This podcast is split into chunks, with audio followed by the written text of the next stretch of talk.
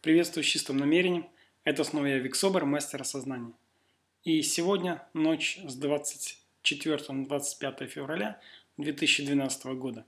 Я записываю этот подкаст для того, чтобы сегодня каждый, кто слушает меня, осознал очень важную, очень ценную информацию. Человек часто подходит к осознанию своих граней. У нас же много разных граней. И большинство людей эти грани боятся раскрыть. Конечно, ставились программы с детства на то, чтобы человек не познавал себя глубоко.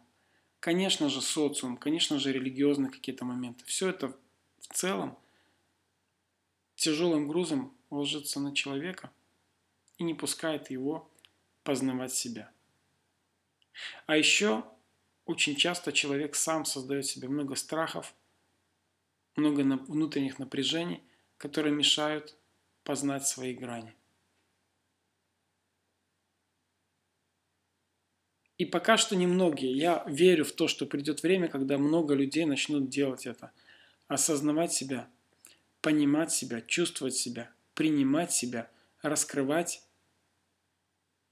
показывать себя миру сильным, уверенным, решительным человеком. Потому что когда ты знаешь разные свои грани, ты становишься по-настоящему целостным.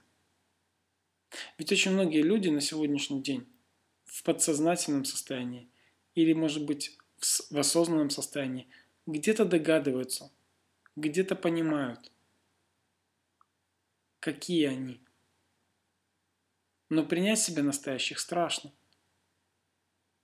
И поэтому самый простой способ спрятать голову в песок, как это делают страусы, и прикинуться, что все, что есть, устраивает.